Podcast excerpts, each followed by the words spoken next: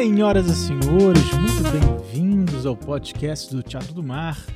Aqui o nosso, nossa pequena sala de papo teatral, nossa pequena sala, nossa confraria, nossa padaria, o nosso local de encontro e nosso alguma coisa que você se encontre com as pessoas, tá? Tudo bem? Espero que tudo bem.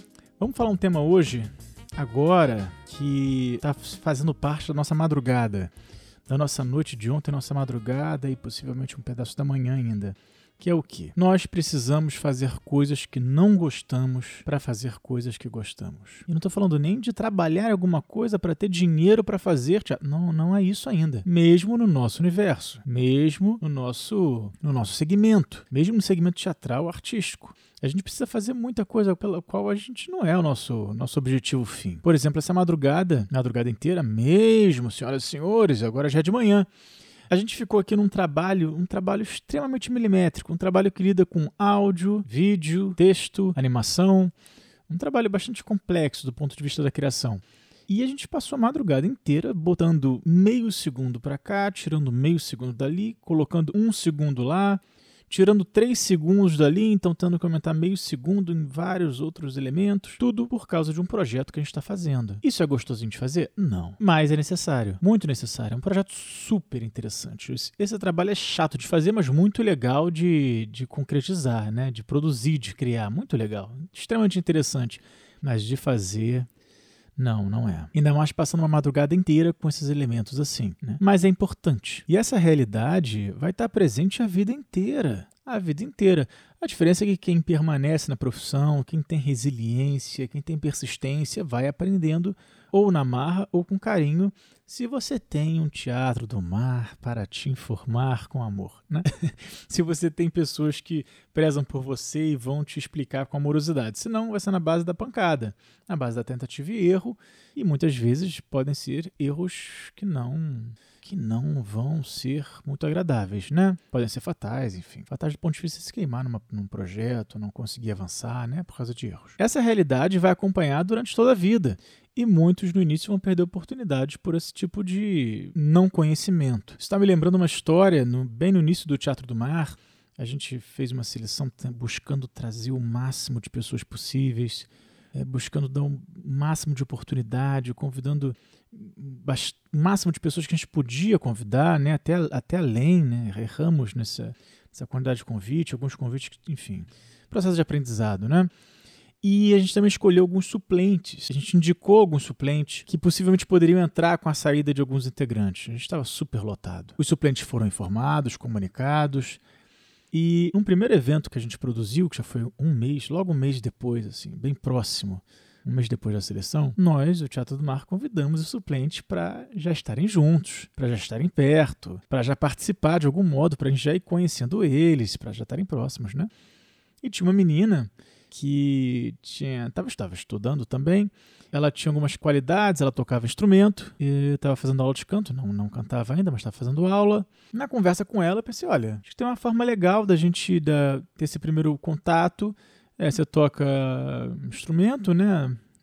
Enfim, não, não, não cabe eu falar qual aqui, mas você toca instrumento, acho legal, de repente, numa cena, acho que cabe a gente entrar com o seu instrumento, acho que tem um local que a gente pode...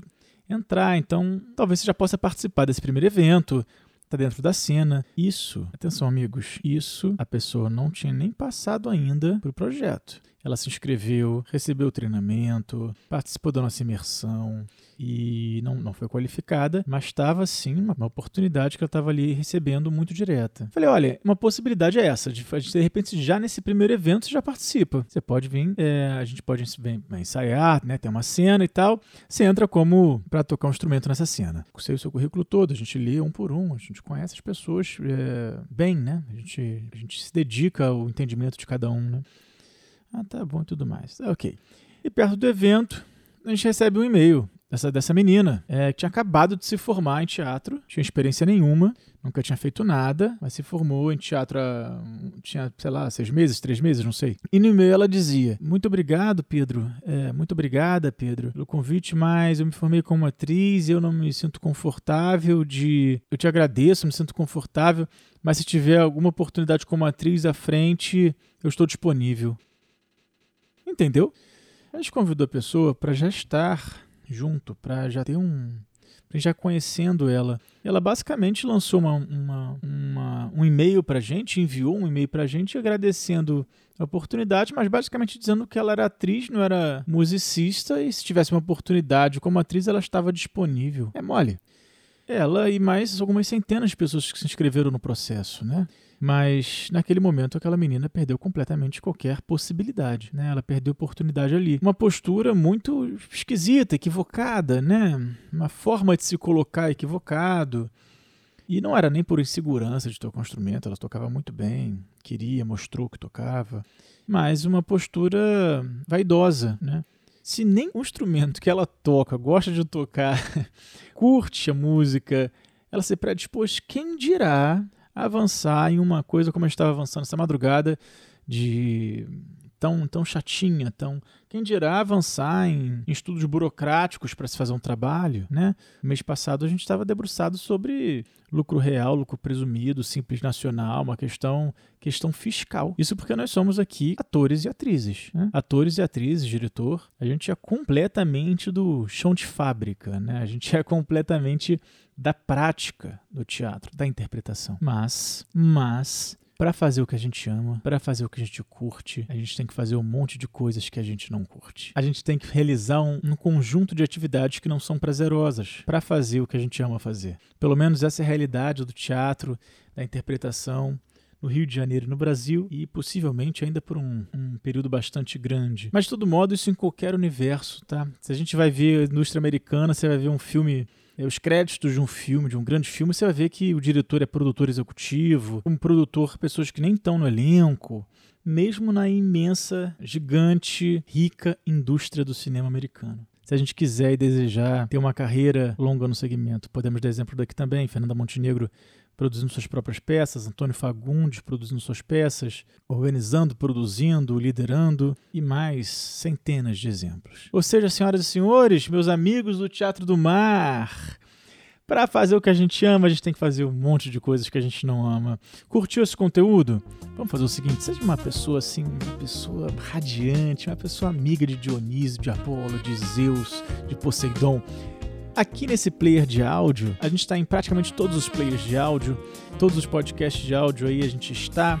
Tem, deve ter um coraçãozinho ou um símbolo de curtir. Dá um curtir aqui, segue esse, essa playlist, segue aqui o Teatro do Mar para você estar informado e estar perto de conteúdo teatral, conteúdo artístico, interpretativo, e para dar essa força, para que a gente se sinta também mais motivado a criar conteúdo para você. Porque o teatro já é um pequeno nicho do nicho, né? Nós somos uma, um pequeno grupo nesse mundo, e que a gente possa se apoiar e se incentivar na produção de bom conteúdo artístico.